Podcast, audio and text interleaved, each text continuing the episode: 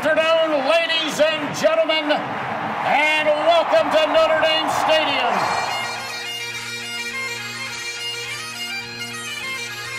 Zbikowski trying to get to the outside. He has blockers in front.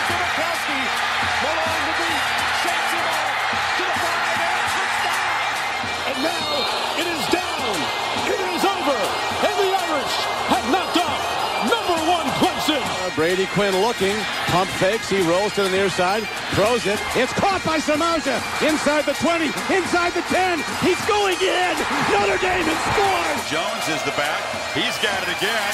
And Jones a of room. Tony Jones makes a cut, gets a block, and scores. Is that the play that will seal the playoff bid for Fighting Irish? Welcome to another edition of Sons of Saturday Irish. I'm Tyler Rojak, joined alongside Luke Smith, and today we're here to get you ready for Notre Dame's matchup against the 16th ranked Syracuse Orange on Saturday.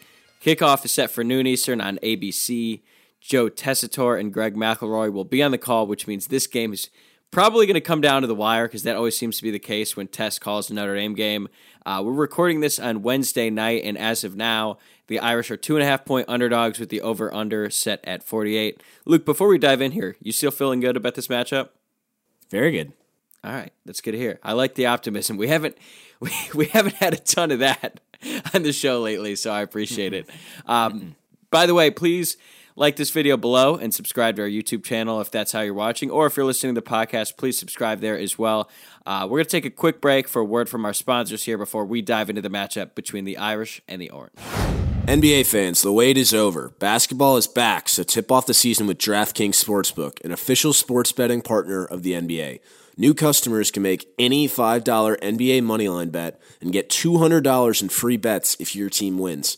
Check this out. In addition to the usual bets, everyone can boost their winnings up to 100% with DraftKings stepped up same game parlays. Go to the DraftKings Sportsbook app, opt in, and place a stepped up same game parlay today. With payouts bigger than ever, DraftKings Sportsbook is where I go to bet on the NBA. Speaking of which, how are uh, how are you feeling about that Cavs prediction a, a few games into the season? So far, so good. Cavs two and one. Darius Garland got hurt in the season opener, and I thought, oh boy, this season might be over. Uh, but he's good. He's going to be back in a few games, and Donovan Mitchell is as advertised. How are you feeling about the Bulls? Well, uh, they announced about two days before, or maybe it was the day before the opener, that Zach LaVine would be on a load management schedule, and that resulted in him not playing in the opener or the second game of the year. He's not playing back to backs. Not really sure how that happens at the start of the year after you just super maxed him, but um, whatever. um, it's going to be an interesting year. All right, well, download the DraftKings Sportsbook app now. Use promo code SOS. Make any $5 bet this week and get $200 in free bets if your team wins. Only at DraftKings Sportsbook with promo code SOS. Minimum age and eligibility restrictions apply. See show notes for details. This episode is sponsored by Haas Company, a lifestyle brand that's about being the best version of yourself. Be the Haas. The Haas lives life without reservations, without doubt, and ready to answer the call each and every day. Check out their website at bethehaas.com and use promo code SUNS for 15% off on your next order. Check them out. This episode is also supported by Rhoback. Shop game changing active wear with Rhoback for those who crave activity. Use the promo code SONSND, that's S O N S N D, to get 20% off your next order in the entire store at rhoback.com. But we encourage all of our listeners to check out the Shamrock Polo, which would look great on Irish fans everywhere. That's promo code SONSND at R-H-O-B-A-C-K.com. Okay, Luke, uh, Notre Dame and Syracuse haven't played a ton, but I feel like there's an interesting history between these two programs. So when you think of Syracuse football, what's the first thing that comes to mind?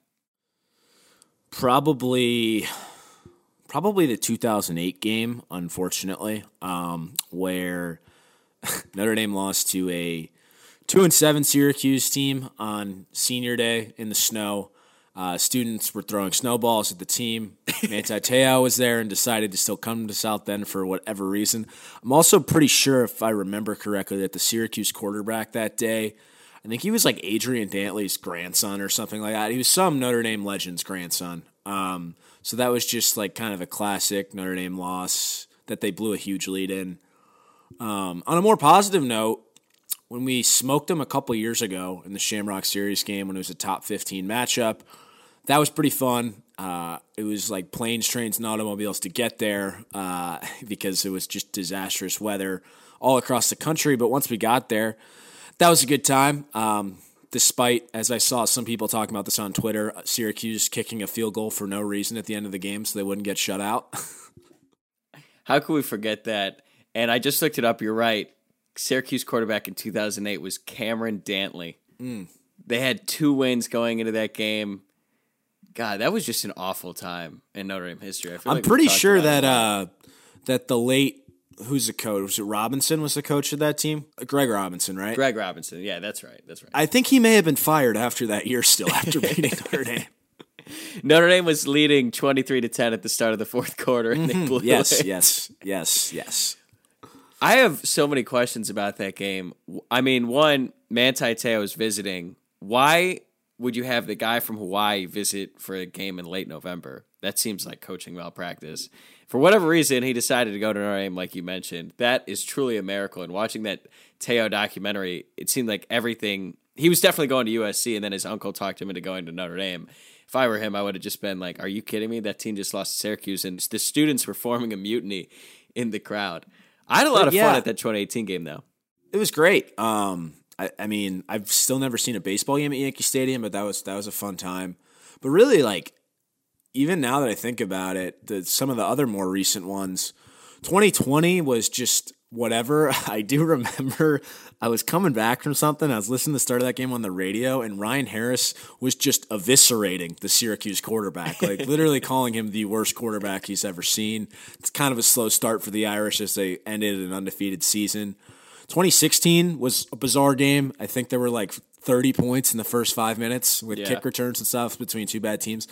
And in 2014, Golson set some record, might have been an FBS record for most consecutive completions, and still managed to turn the ball over like three or four times. So there's never like really a game against Syracuse that makes a ton of sense. This is their first time there in what, almost 20 years? Um, and they lost that one, and it was a December game, which is bizarre. So I, I, I don't really remember that. I was in like first grade, but I, I do remember it being in December. Yeah, so these teams have only played ten times. Notre Dame leads the all-time series seven to three. Um, but yeah, here we are again. Like I said at the top, Syracuse is favored. There was some confusion about the line earlier this week. I feel like based on what the two teams have shown us this year, two and a half probably seems right. But how are you feeling about this matchup now that we're a couple days away? I feel optimistic.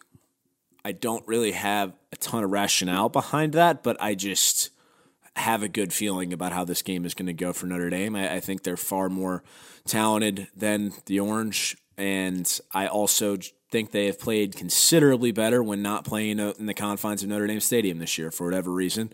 Um, so that gives me some optimism going into this. Other than that, I can't really explain why I feel the way I do, but I do feel pretty good about it. It should be a really good game, honestly. I can't believe that Syracuse we're in a position right now where Syracuse is favored and they're ranked and this is this is just where Notre Dame is at right now, but you're right. This year has been super strange for Notre Dame. I guess the one consistent thing is that they actually have shown up for games against uh I don't want to say superior competition because that wouldn't be true, but just the bigger games on the schedule they shown up for.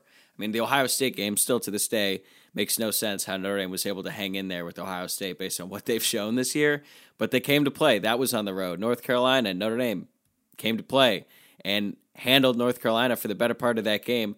I don't know what to, or I don't know how to make sense of the Marshall loss and the UNLV lackluster performance, Cal, all that stuff. It's all happening against inferior teams. So I guess you would think, in theory, Notre Dame should come out and be ready to play in this one, right? You'd think, um, but logic has been defied many times this season, so th- that would be foolish to assume that. But you would think that. Notre Dame is entering a, a pretty tough stretch in their schedule. They've got Syracuse on the road this weekend, then they have Clemson, and then they have very winnable games against Navy and Boston College. I say that now, but who knows if those are truly that winnable. And then they close with USC at the end of the season. So that's three matchups in the next five games against ranked opponents, two of which I believe are in the top 10. So this is the first of five. We'll see how Notre Dame, if they're able to get back on track and salvage what's left of this season. But offensively, last week, Syracuse came out of the gates hot. They had a big early lead on Clemson. Now, granted, part of that was because of a fumble recovery that was returned 90 yards for a touchdown. So it wasn't all the offense. But Syracuse does have a pretty promising offense this, this time of year. They do, and uh, that all starts with the offensive coordinator. That's that's Robert Anae, and he's had one of the largest impacts in the Power Five, both at where he is now and where he left from. Anae was OC at, at UVA last year and, and was poached by Dino Babers after Bronco Mendenhall resigned. Brennan Armstrong was incredible last year, really flourished under his coaching, and, and he's been downright awful this year since he left. I don't know if that's a Tony Elliott problem or whatever, but since Anae came over to Syracuse – They've improved from 91st in yards per play versus FBS competition last season to 56. That's from Jamie Uyeyama of Irish Sports Daily. Um, and the Orange have already surpassed their win total from last year. They were five and seven last year. They're six and one coming into this game. They have a really good running back. Sean Tucker's his name. I'm sure you've seen him on Twitter. It's pretty inexplicable the stuff he tweets, where he just seems like he has the reading comprehension of a third grader. Um, yeah, I thought he was. I thought it was a joke, like an inside joke. I thought I it was a, a parody account for about a year, and then it's actually him tweeting out his own stats, saying whether or not he's pleased with his own performance and the team performance. But it's like a kindergartner learning how to write. Um, but anyways he averages 130 yards from scrimmage per game, and he has 29 catches as well. So they got to be aware of him both in the running and pass game.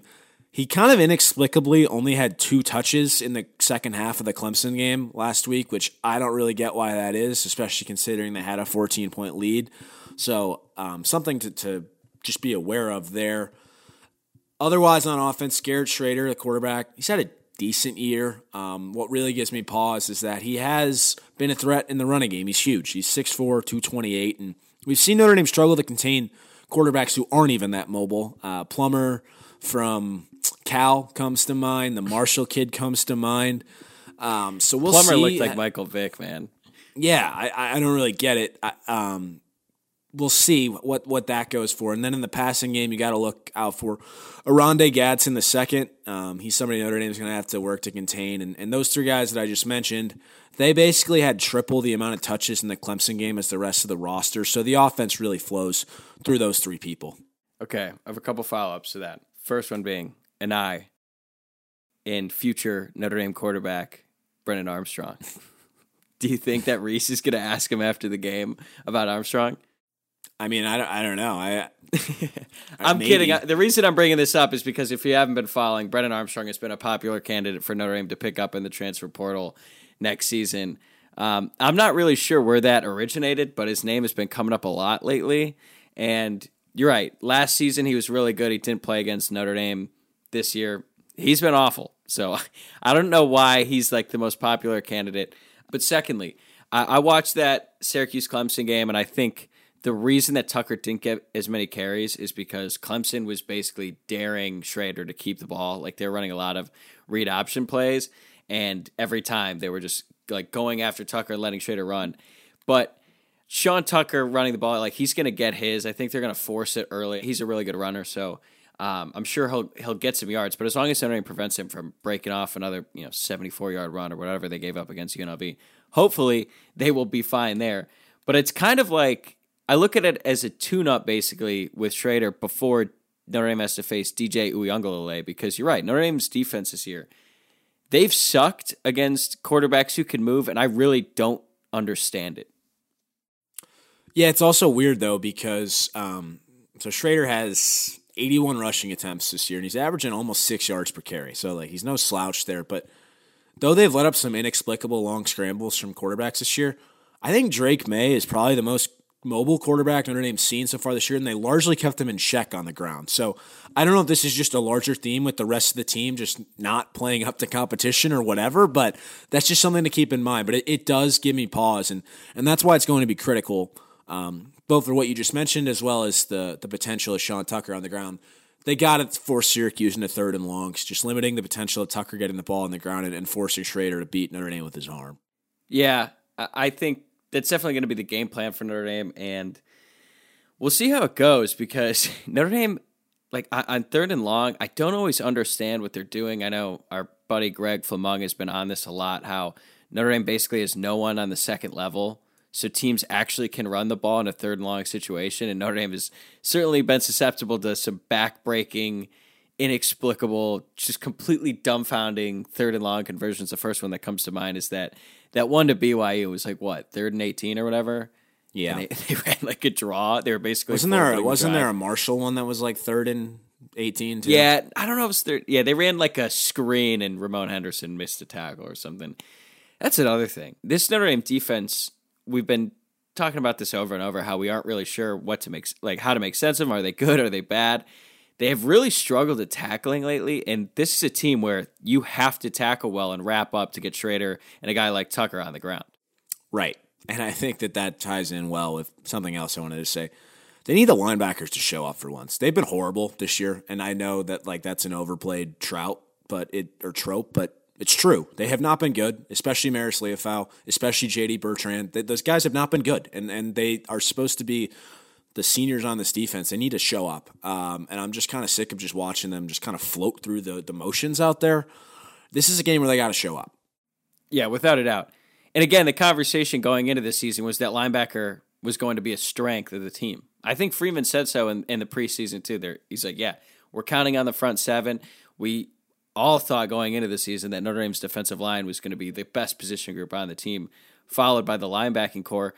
Granted, Bo Bauer gets hurt. That sucks. But you're right. Guys like Kiser and Bertrand and Liufau, who we all counted on to be not just the leaders of the defense, really the leaders of the team in a way. They just haven't been, uh, eh, they have not lived up to expectations at all. So you mentioned third and long and forcing them into passing the ball. Is there anything else you'd like to see from the Notre Dame defense this Saturday that might not even have to do with Syracuse, just trying to right their wrongs from the season?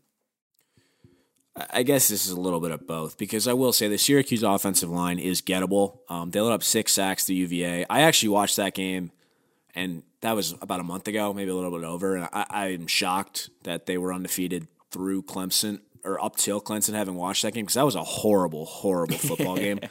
Um, and they let up five sacks to Clemson as well. They have a really good left tackle um, who's projected to be an early round draft pick, but Isaiah Foskey has to show up in a game that matters. Like this is where he earns his money. He's going up against the guy that's mocked as an early round pick. You got to burn him and get a couple sacks. Yeah, he had a big game last week. Hopefully that carries over uh, because Notre Dame's going to need him. They need to just make some plays because I think that's the biggest reason why they've struggled in the red zone. They haven't been able to get any turnovers this year. Their star players haven't been making plays. And it's one thing if we are to assume that Liufau is going to have a breakout year and he doesn't, that's one thing. But guys like who we've seen it, like Foskey, who he had such an incredible year last year. How many forced fumbles did he have? Like five? Something like that. Yeah, Yeah. Some, something crazy. And then this year he hasn't had one, I don't think. Um, but he did have some black punts. So that's what we're seeing from Notre Dame on defense. Uh, as for Syracuse's defense, uh, a little bit of a different story, but they're they're good, man. It's it's the strength of their team this year. Tony White is their defensive coordinator. He likes to run a, a three three five. They they don't really have any star players truly. Like I don't think anyone's going to be a first round draft pick on this defense. That's not to say that they don't have NFL players because because they do. And they're tied for sixth in the country in scoring defense. Now, granted, they haven't played a ton of super high high scoring offenses, but still, it's it's really solid. They're giving up 15.14 points per game. They don't really give up big plays, and they're tied for 15th in red zone defense. So Notre Dame is just going to have to grind it out until the very end, uh, and that's throughout the entire drive. I will say Syracuse is much better at stopping the pass than the run. They've got two really good corners in Garrett Williams. Williams is number eight, and Duce Chestnut, who's number zero. Garrett Williams is uh, one of their best players, and he actually missed the Clemson game because of a thigh bruise. So I'm expecting him to play uh, in this one on Saturday. They're also 19th in the country in defensive passing efficiency and in 22nd in opponent pass yards per game. Now, the the one thing is their their rush defense isn't nearly as good as their pass defense. I think they're 39th in rush defense, but then again, it hasn't been like Notre Dame's offense is. Uh, they haven't been world beaters to say the least. So, what are your expectations for Notre Dame's offense going into this Saturday? They haven't been town beaters, if that's a word. they, like, they haven't been neighborhood beaters. They've just been they've been beat. That's what Yeah, they've been. exactly. Um, they're gonna have to run the ball, like you just mentioned. Um, rush defense isn't quite as good as the pass defense, and and I do think that that is something that Notre Dame has established over the last several weeks, and, and should continue this week. I think that'll be there for them. Um, other than that, when the throws are there, Drew Pyne has to make them, and the receivers have to catch them. Like as as simplistic as that sounds, that's not something we've been able to really count on. So that's just kind of where I'm at. I know. I feel bad. I did. I came down kind of hard on Drew Pyne this week. You think I was too harsh? worse. no, I, I mean I- I didn't really say anything at just to not say anything basically. But I don't know if you've seen some of the other stuff that's out there. It's uh, it's not good. So And again, like we like Drew as a person. I I just said he was a terrible college quarterback. That might have been too mean. He's playing terribly. Is that better? yeah, he's he's gonna mitigate a ton of risk when once he starts consulting next year. He's learning all about mitigating risk Yeah. right now because Yeah. he's not doing a very good job of it. But anyways, um, I, I think I mentioned this uh, in the recap. Like one day, scholars will look back on that BYU performance, and even North Carolina, really, as a true out of body experience by a human, and what he did in those games, because it is literally night and day compared to what we saw then. I don't know if it's his mental state or what. We we know he fixates on Michael Mayer, especially in the last game, and Syracuse is too good. No one's able to truly stop Michael Mayer. He's the best tight end in college mm-hmm. football. But hell, Stanford was able to contain him late in the game. And if Stanford can do it, this Syracuse team can do it too. And, and I think they're going to try to eliminate him, especially on third down. So I think for me, I'm not going to ask too much of Pyne, but kind of like what you were mentioning earlier about the receivers, just make the plays when you can. I, I feel so bad for Lenzy. I hope so bad that Pyne finally connects with him on one of these deep balls because he's due for one. He's had so many opportunities, all of them missed.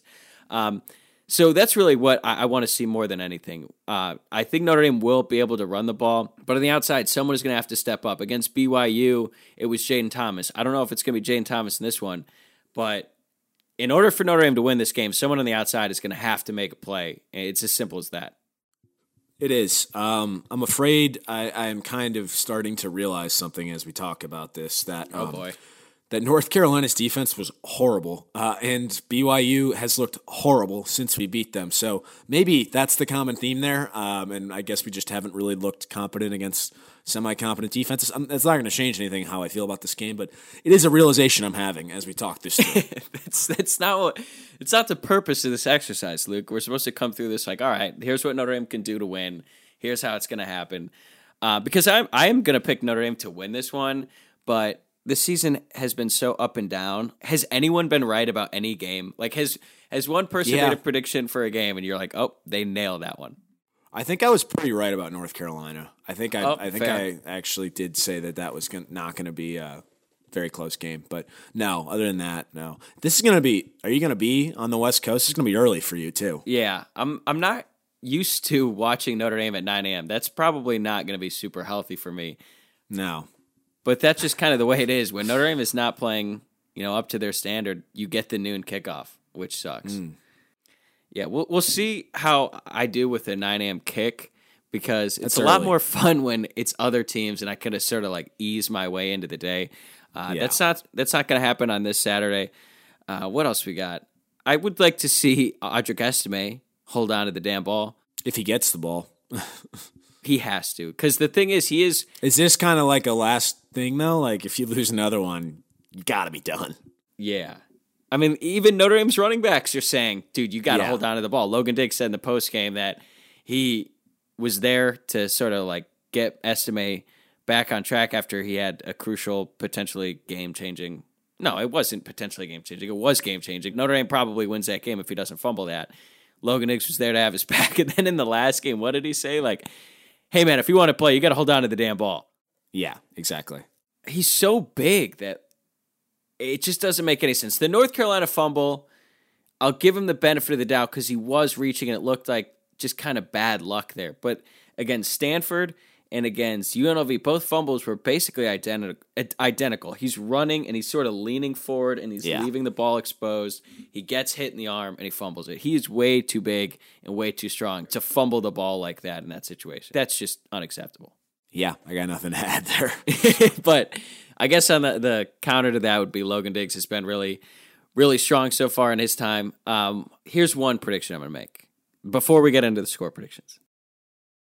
I think Chris Tyree is finally going to break one. He's due. Yeah, he uh, he did break one against Syracuse in 2020, if I recall. Yeah, 98 yards too, and he hasn't had a real like game changing play like that in a while. Um, Notre Dame was running in between the tackles a little bit uh, in the last couple games. Don't really understand that, but um, Notre Dame also hasn't run a ton of 21 personnel with two running backs a lot lately. Now, maybe that that's partially due to the fact that Estime hasn't been able to hold the ball, but I think they will have to do it this weekend because they're just going to have to get a little bit creative because like Syracuse defense uh, is pretty good. One way that they could attack them, this isn't really a way to attack, but it's just pointing out that Syracuse on third down has not been as effective. They're 53rd in the country. Granted, Notre Dame hasn't been super great converting on third downs. I think what Pyne was one of nine throwing the ball on third downs last week. Uh, one of nine or one of ten, yeah, one of something. That's terrible. That's so bad. Yeah. All right. I already gave a prediction. So you want to give us a score prediction? Yeah, I'm going to say 35 24 Notre Dame. I'm sticking with what I said earlier in the week. I think Notre Dame largely dominates this one. They they have more talent than Syracuse, and, and I think that that finally shows. Like we've talked about, the season has not been predictable at all, but to date, Notre Dame has played better away from home. And, and having watched the Virginia Syracuse game and the Purdue Syracuse game, I just have to believe Notre Dame comes out on top in upstate New York Saturday. That's that's pretty much what I'm going with. That Purdue game was pretty nuts. There's like what three lead changes in the last minute. Right, and we've seen Purdue. Purdue just got waxed by Wisconsin, so um, they're not they're not that great either. All right, I'm gonna go with 20 to 17 Notre Dame win. Uh, I think this is the makings of a really ugly game because it's two relatively good defenses, uh, two offenses that are pretty much built on running the ball. It might honestly come down to just who makes the least amount of mistakes, and, and it might be a field position game, which Notre Dame might have the advantage there with Jon Sot. And uh, I just I don't have confidence that Pyne is going to turn it around in this game. I think that Notre Dame will be able to move the ball. I don't think that's going to be the issue. Are they going to be able to punch it in? I guess that remains to be seen. Someone's going to have to make some plays. I already said it over and over. One wide receiver is going to have to make uh, some plays for Notre Dame to win this one. But if you're Notre Dame here, this is a good matchup in the sense that what you're best at on offense, running the ball, is what Syracuse's defense is, is not nearly as good at. So hopefully they ground and pound. Hopefully Estime can hold on to the ball. Uh, but I actually think Notre Dame's going to pull this one out in the Carrier Dome. Or wait, it's not the Carrier Dome.